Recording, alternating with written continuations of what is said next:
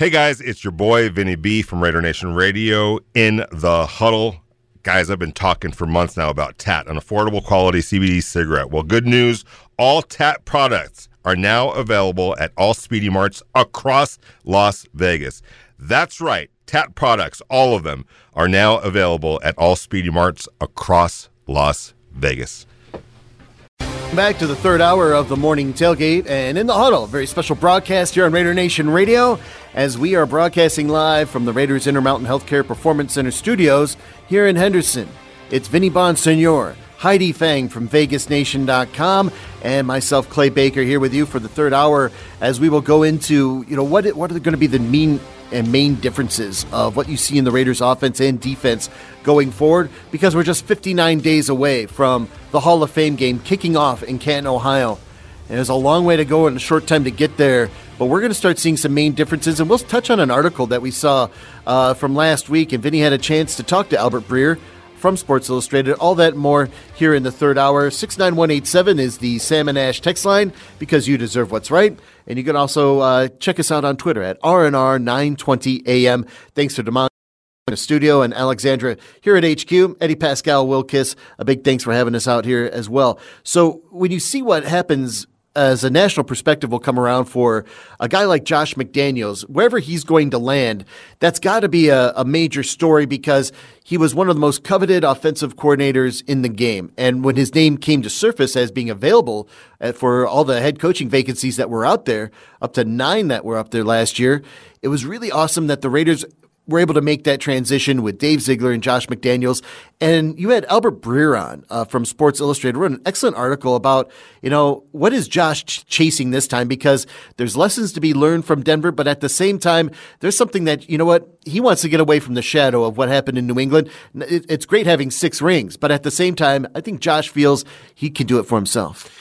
Yeah, and uh, I think that you know more pertinently, pertinently is what happened in Denver, though. And um, you know, what did he learn from that experience? It was a bad experience. There's no uh, sugarcoating it. It happened. It's on the resume, uh, but it's not in life you know what happens it's how you react to what happens and you know you can make all the excuses you want for, for josh mcdaniels uh, he was what 33 years old 34 mm. years old somewhere 32 I think. pretty young yeah. he was a young man um, he was like this hot shot uh, offensive coordinator who had all kinds of success with the New England Patriots. Um, he goes to Denver as this hot shot coordinator, and you know when you're that young, especially, and maybe you don't have your own thing completely formulated and down pat and buttoned up. What are you going to do? You're going to emulate what you just left. And he he's what he left was bill belichick. I mean the gold standard of, of coaches not only in the nfl but in all of sports.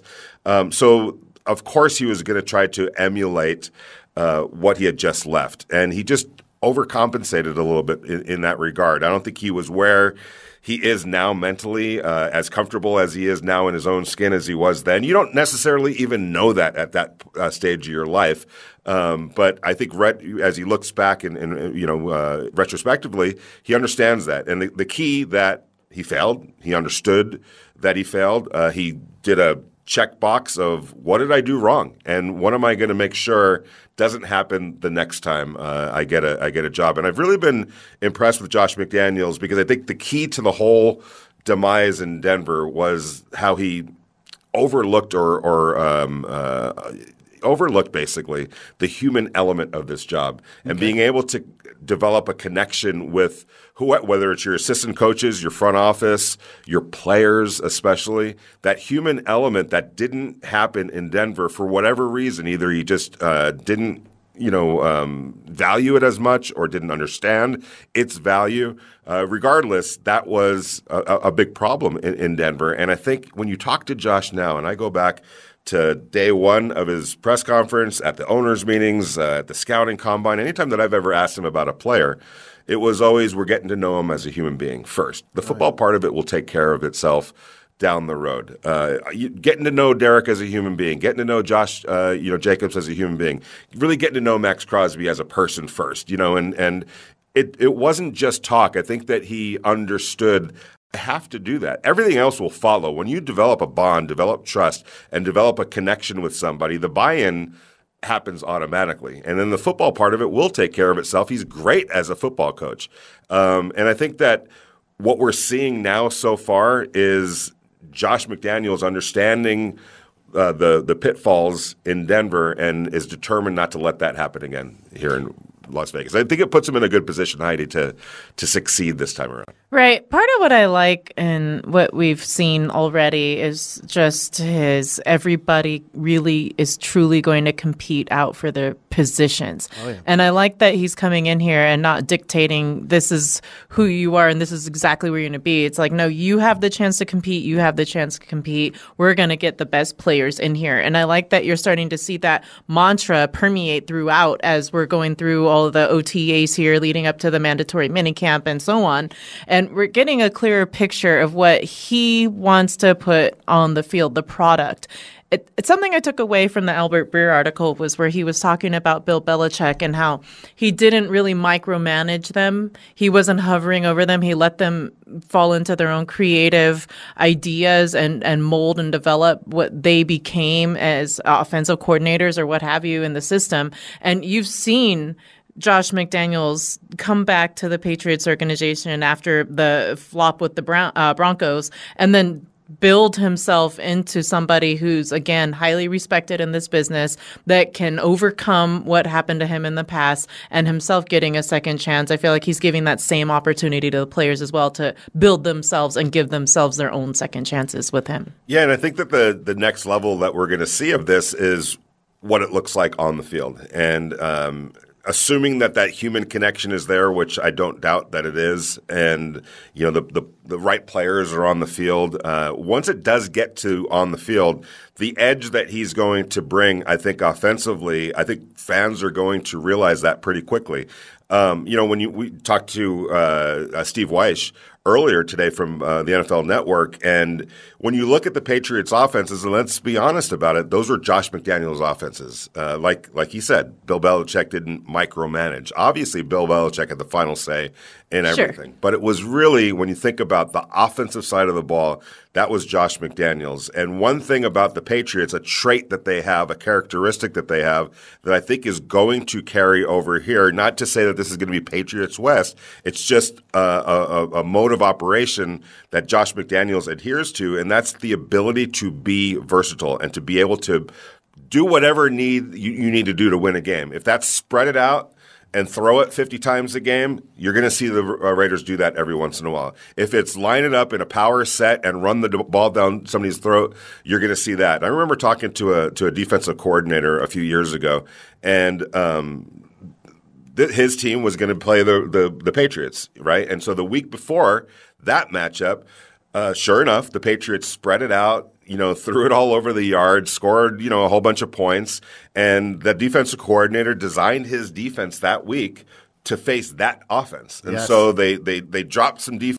In, uh, they added some defensive backs, you know, um, and so they're thinking they're going to spread it out and then you know that's that's going to be what we have to defend, and we have to match up to that. Well, sure enough, the Patriots lined up in power, and they might have run it like 15 straight times, and then before you knew it, it's 21 nothing. The ball's being shoved down their throat because they guessed wrong, and that's one thing that the Patriots have always done. Josh McDaniels has always uh, been about is kind of staying a step ahead of what the um, scouting report might say about you. And that's going to change game to game, and it's going to change week to, or, or, excuse me, sometimes series to series, quarter to quarter, uh, as as the, the, the situations come up during a game, and whatever the defense is doing on the other side uh, to be able to uh, uh attack it. But the the key is being multiple, having enough types of players to be able to carry out whatever the assignment calls for that week. I think that could be probably the biggest difference we'll see with the McDaniels offense as opposed to what we've seen in the past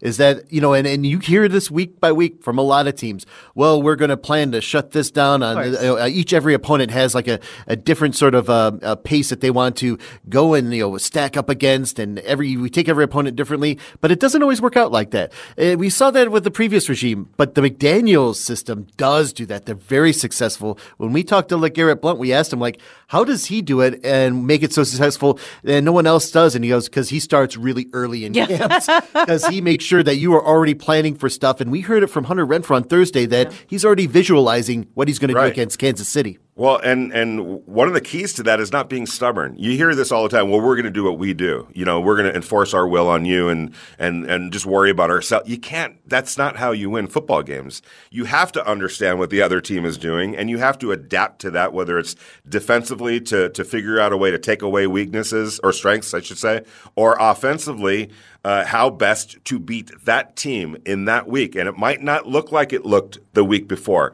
Uh, but if you're stubborn, you're just going to try to keep doing what you feel like you do best and just keep doing that and running out the same darn thing uh, week in and week out and not being uh, open to making the necessary adjustments. And I don't think that Josh McDaniel, I think Josh McDaniels, let's just say this, is way too smart to be too stubborn and not figure out all sorts of different ways to go attack and go beat opponents.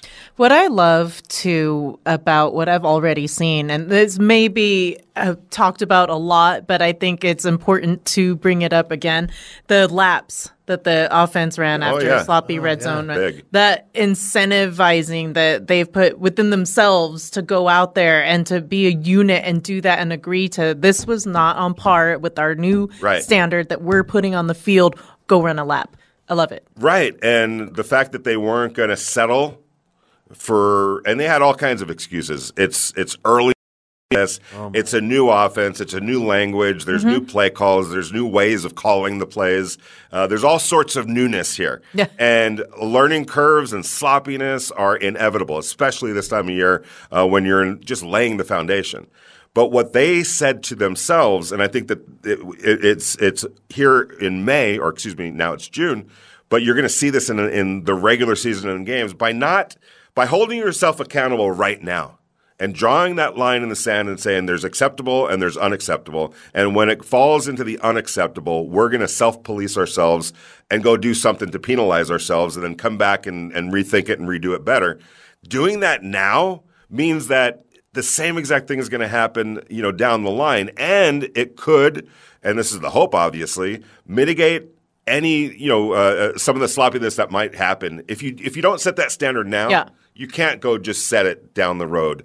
Uh, and so conditioning yourselves now that there is a standard and you have to adhere to it or else I think bode well, bodes well for now and then in the future.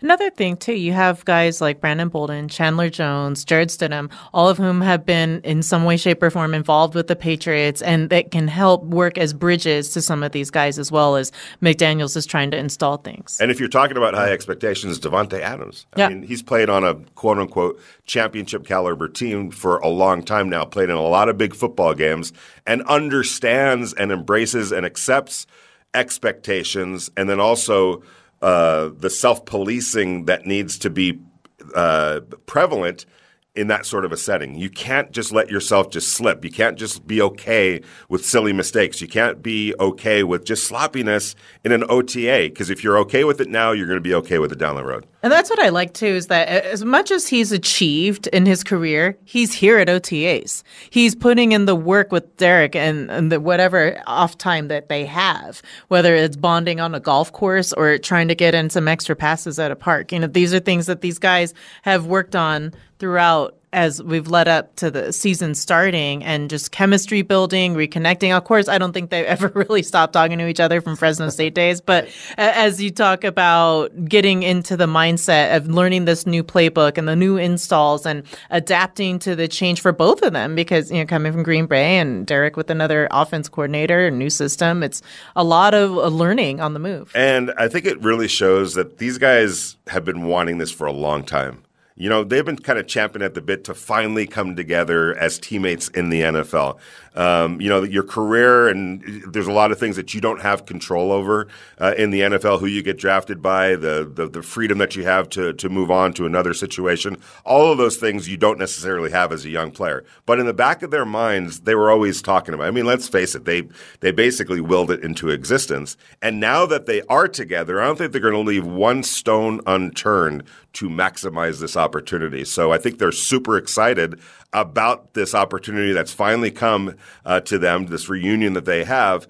Uh, and so he, even here in, in OTAs and tomorrow starts a mini camp, they're taking advantage of it, not just because they feel like they have to. I think they're excited about it. Do you feel that uh, with Davante Adams and, and the, the group that they have with Renfrow and Waller, this is not a group that's really too concerned about getting their receptions or get, I have to have a certain amount of targets. I have to have a certain amount of stuff. Uh, and, and that doesn't, that's not cliche. That happens at a lot of uh, NFL teams, either behind the surface or out right in front.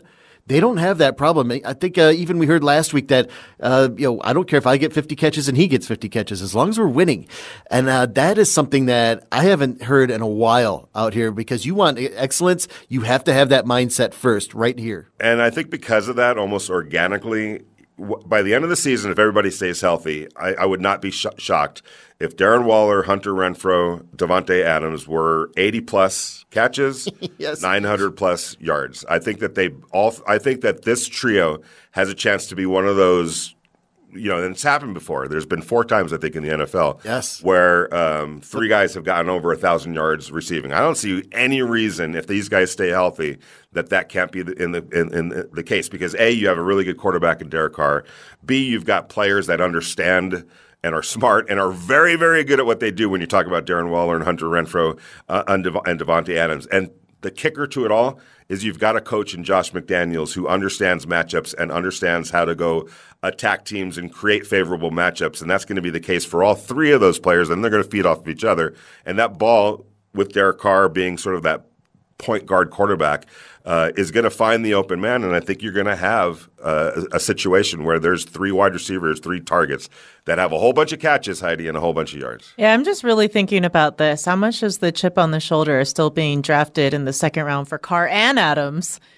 really still motivate them. You know, you hear oh Carr talk about it all the time. You know, second round, yeah. second round, and then, and then you hear, uh, you know, Davante not so much. But I wonder, you, guys like that have that how much that fuels them extra to prove now that they're back together that hey you guys messed up not grabbing us sooner i think there's a little bit of that but i think from derek carr's perspective it's just all the doubt that he's experienced sure. yeah. even throughout you know even having good years on bad teams or, or whatever the case is and being uh, you know talked about as somebody that's going to get traded tomorrow and the week after uh, i think that fuels him and i think davante adams wants to go show that he could do this without Aaron Rodgers too. Yeah, especially coming off the season, he had fifteen hundred plus yards. With that season he had last year, like you would almost think, like I want to stay where I'm going to get this and more.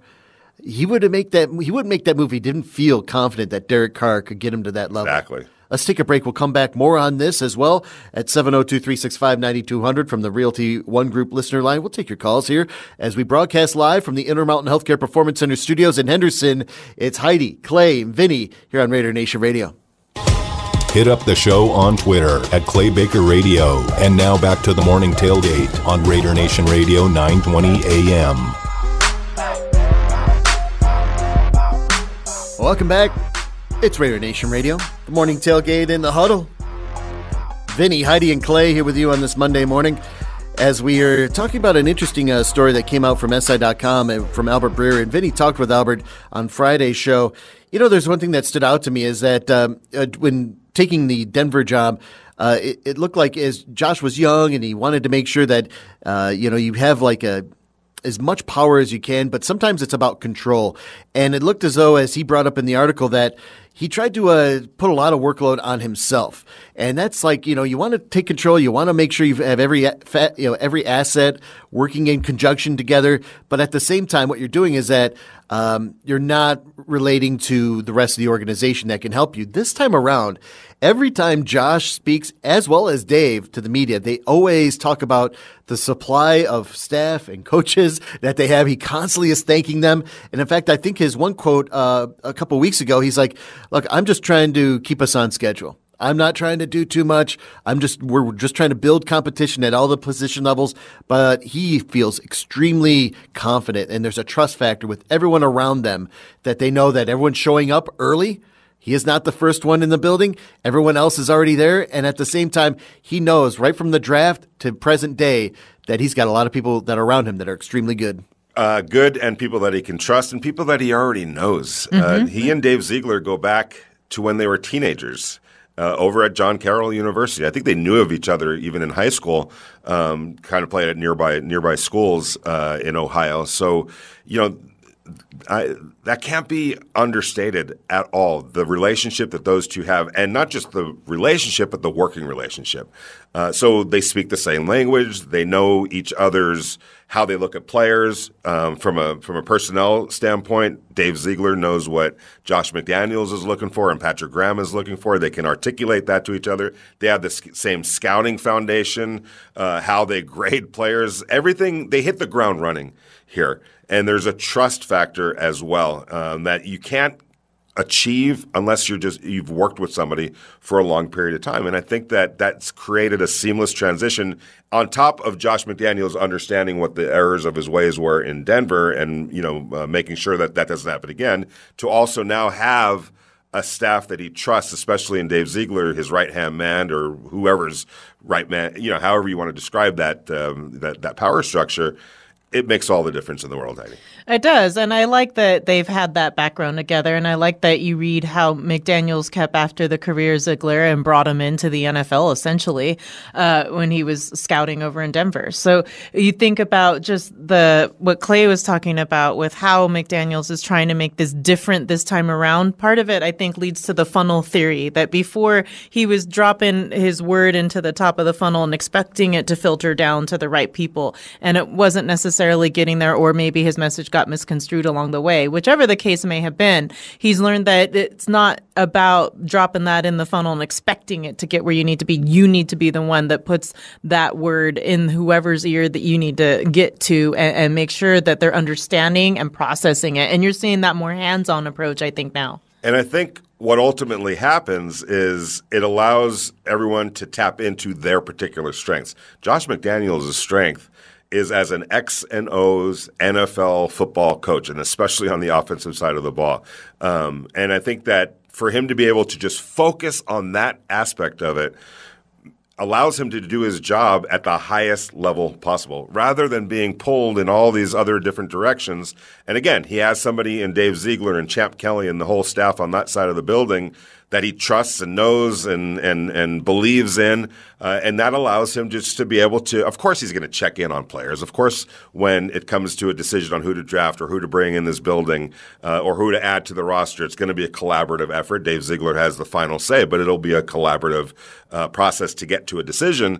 But ultimately, Josh McDaniels is going to be focused on what he does best, and that's coaching X's and O's. How do you think that this will work out through the next couple weeks when you have a certain amount of money for, um, you know, after June 1st? You may take care of some business on, you know, with the current extensions on players. Uh, you keep about five million for the expenses that will happen during the year uh, once the regular season begins. But how much of a, uh, a conversation are they having about who do they add out there as a free agent glue guy that could kind of come in and help uh, either the offense or defense? And this might be a defensive guy that kind of comes in, uh, and because I think they already have that kind of trust built in with Patrick Graham, somebody that they've worked with before, and that they don't have to constantly watch over their shoulder to see what's Patrick doing because they know he's getting the job done. I think in the aftermath of, of minicamp, uh, we're going to get a pretty good idea of where the Raiders see themselves as what stock that they put in this roster. Um, so they're gonna they're gonna assess everything that's happened right up until the end of minicamp, which is on Thursday, I believe. Take a few days, I'm sure, to kind of assess things and really take a deep look at things, and really then decide: Are there some areas of this roster that we need to bolster, and what roster positions do need the most uh, are, are, in the most immediate need of bolstering, and you may see a move or two uh, after they make that decision and after they make the determination. But um, you know, uh, I don't think it's going to be a whole lot of money that they spend on somebody, but they'll they'll. I would imagine that there's going to be some tinkering that's going to happen.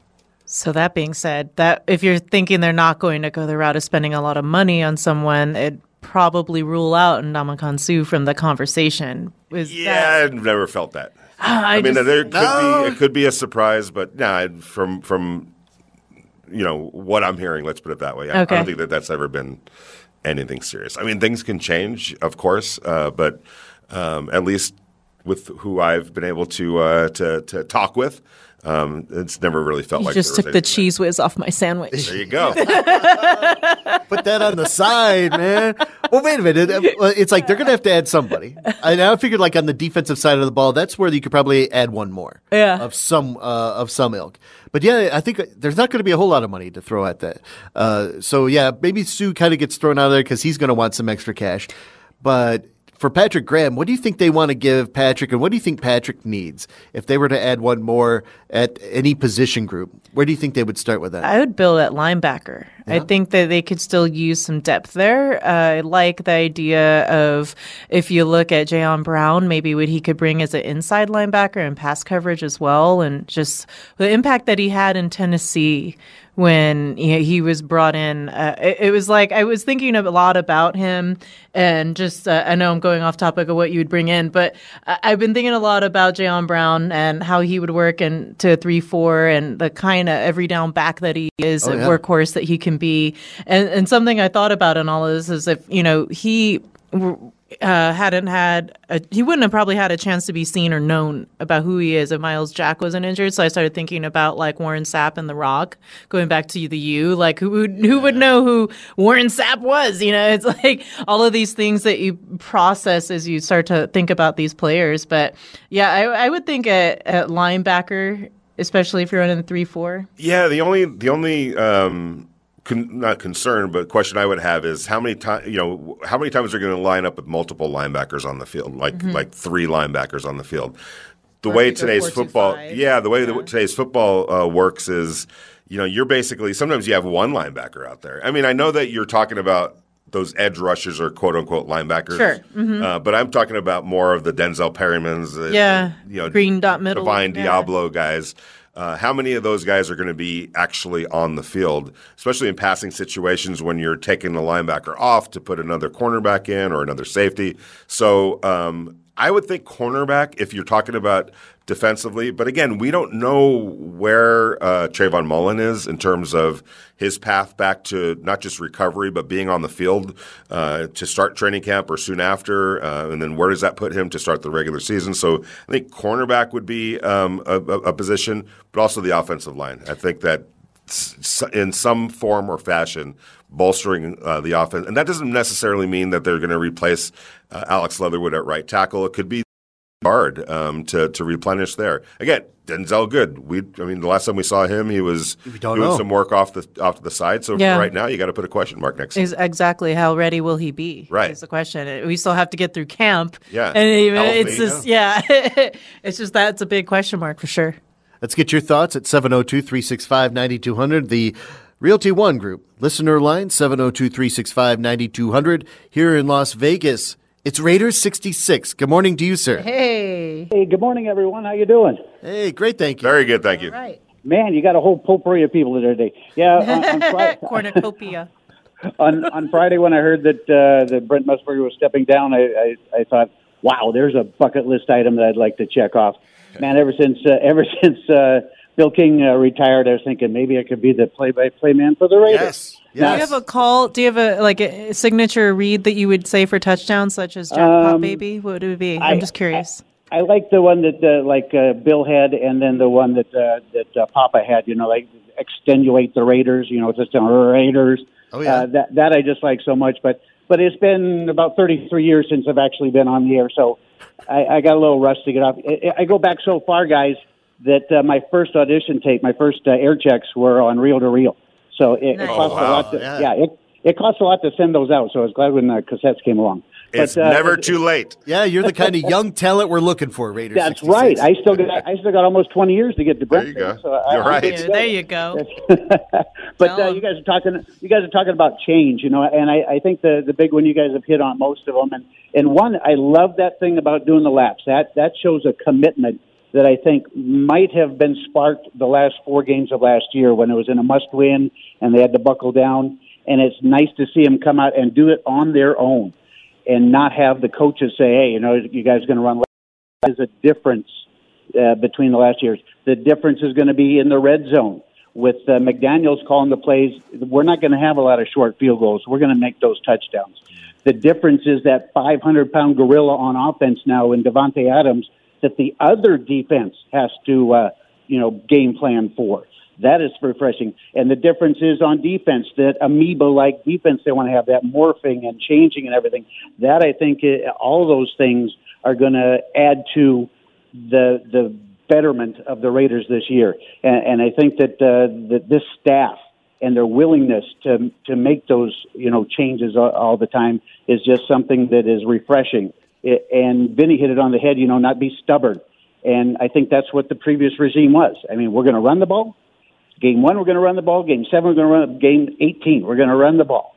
And everybody knew that. So the second half of the season, you know, we kind of didn't didn't have it. Everybody uh, caught up to it, and this constant changing is going to be the refreshing breath of uh, breath of fresh air that I think the Raiders need, and it's going to drive them up to a, a better time. And I think also the players and the coaches are smart. They see what this division has become and so for them to run laps without being asked shows a determination and a commitment. One of Al's axioms, commitment to excellence, is what they are showing from the get go. Only May, yeah, but they're still showing it. June, they're still showing it. And it's going to lead us into the season. Thank you guys for the time. Have a great, great day stuff. and go Raiders. Thank you, 66. Always a pleasure. Definitely. Yeah. You know, the thing is, I'm sorry to. That's an excellent thought. Yeah, uh, ex- there are so many great points that he made. Uh, let's not also forget that the Raiders accomplished a lot last year uh, in some really hectic, uh, crazy circumstances, or under some crazy circumstances. They won 10 games and they made the playoffs. Uh, uh, Heidi, that's going to carry over. Those expectations, once you get a taste of that, you, you, you want more, and you don't want to fall back into old habits. You don't want to fall back into own ways. You wa- old ways. You want to move forward from that. And don't you think that what they did last year also set a uh, level of expectations for themselves? Absolutely. I thought that when you get there and you've had that taste, like you said, this year to them, it's not about getting there, it's about winning there. And that's where I think the mindset has been all along for DC. You saw that fire in him when he walked off the field. I was watching just him uh, after the end of that game and the eyes and just his thought and how everything was processing. And I thought to myself, that's a guy that is going to do everything within his power to get back here. Of course, that's the goal uh, of all when you're leading a team the way that he has been. But I think that when you have that chip on you, it just kind of it pushes you just that much more. You know, he brought up the word stubborn, uh, like what we were used to with like an offensive attack, especially in short yardage situations and in the red zone. Previously, we saw like the same attack. It didn't seem like uh, it was going to be molded against any particular opponent. It was like we are going to dictate what we want to do, and that's how we're going to do it. And over time, you could see it was starting. People were losing faith in that system on the field this time around, when you can have like a, a, different look and a fresh look, especially in the red zone where you're not constantly looking for Hunter Renfrow, you're going to be spreading it out all around. There's going to be so many different guys. I mean, when we took a look at the 2020 box score the last time the Raiders faced the Patriots, it was Rex Burkhead that was the star of the game. Rex Burkhead, really? Yeah. Exactly. And, and you know, uh, that's the frustrating thing, I'm sure, for teams playing the Patriots is that just when you think you kind of have them figured out, they pull something else out of the uh, out, out of the uh, hat, and they're all of a sudden beating you in a way that you never even expected. So I think that level of creativity, adaptability, and versatility is something that the Raiders are going to now be known for. Yeah, and I think they're going to become a little bit more physical this year. I like the physicality that I'm seeing. Than they have far. been, yeah. Well, I think if you're going to have that kind of running back rotation, that almost predicates the fact that we want to get physical when we need to, especially if we're going to have all these offensive linemen really creating a competition out there that is going to be smash mouth when we have to be. Let's get one more call in before we take a break here at 702 365 9200 to Southern California with Gangsta Raider. Good morning, Gangsta. What up, Gangsta? Yeah, yeah. What's, what's happening, Heidi? Hot Heidi. What's going on, y'all? hey, I got a question real quick. Do y'all know if Lincoln Kennedy is staying on for the broadcast? Oh, good question. Uh, sure. We don't know actually. That we will look question. into that. I would. I, I would think so. Yeah. yeah, yeah, for sure. Okay. Well, if he's going to stay on, I suggest we either bring in Jason Fitz from ESPN, um, or Louis Riddick. But I'm I'm not sure if he want to mm. do um um, the booth because he seems like he's suited more for a GM position. But in the meantime, he could come in and either be that role or also Rich Gannon. One of those three oh, should take wow. over. You know what I mean? And uh, I want to say what's up to Raider sixty six. You know what I'm saying? You like a, a encyclopedia of Raider information. And I hate Always. my son didn't get to meet. I hate my son didn't get to meet you when we was down there um, for his birthday, but we'll make it happen again. And also, as far as Josh McDaniels goes, you know, when I don't know, I think I told Clay and Vinny when he first got hired. You know, I liked the hire, but I thought him as a person, I thought he was like a weasel or whatever because how he um backed out in Indianapolis and the things he did in um Right. Denver. But I did a deep dive into him, you know, so ever since then, and I realized that he made the playoffs in what he was with the Broncos with Kyle Orton and Tim Tebow as his quarterbacks, and he won the game. You know what I'm saying? Around won the playoff game against the um the um Pittsburgh Steelers.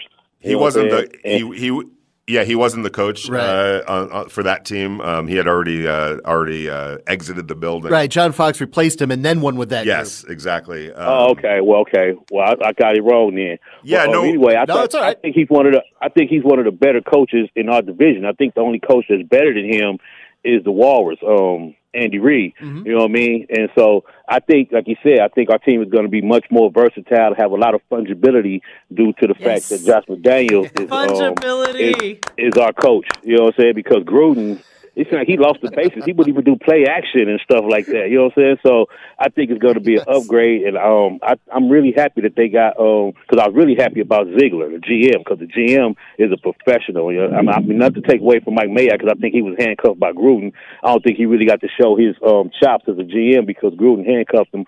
But Ziegler is a professional GM and I like the way that uh, McDaniels has come around with his people skills and everything. He's like a new, a much better coach this time, and I'm excited about the way we should be able to um, use our offense, and the defense should be also as versatile and fungible as as well. Because with the um, defensive coordinator, it's you can't get you know we aren't going to be predictable and um as cookie cutters we used to be. Everybody knew we was gonna do, you know, so especially in the red zone. First two plays runs, then we're gonna try to do something crazy on third down, and it ain't gonna work.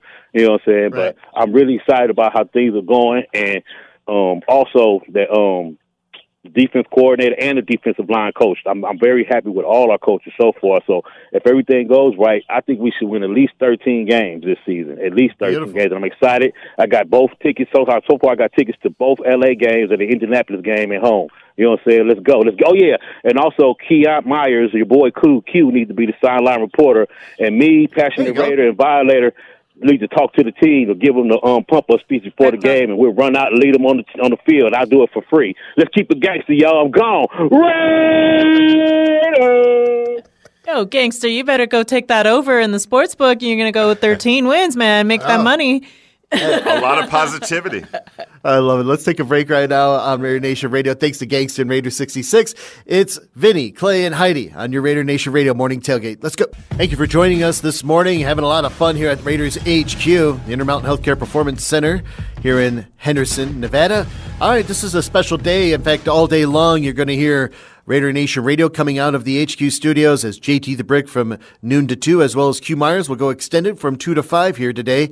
And this is a special, uh, you know, day in of itself. It's kind of like a media day here at the facility. Uh, what kind of uh, stuff do you expect uh, to, to get a hold of? Because you know, now that we're not in that era where we have to be t- uh, sue, uh, you know, too tight with protocols and COVID, uh, we can finally get maybe back to a point where we start doing one on ones. Are you excited about this or what? Oh, that part of it I'm tremendously excited about. But media day ty- typically is when you take your picture for the media guide, um, for the when you see somebody's picture on ABC or, or you know uh, Monday Night Football. or Yeah, your Game of the profile Week, pictures. all those things. You know, when you see like uh, it's time to get loud, Yeah. you know, Allegiant Stadium. That's when they do those type of uh, promos right now. So.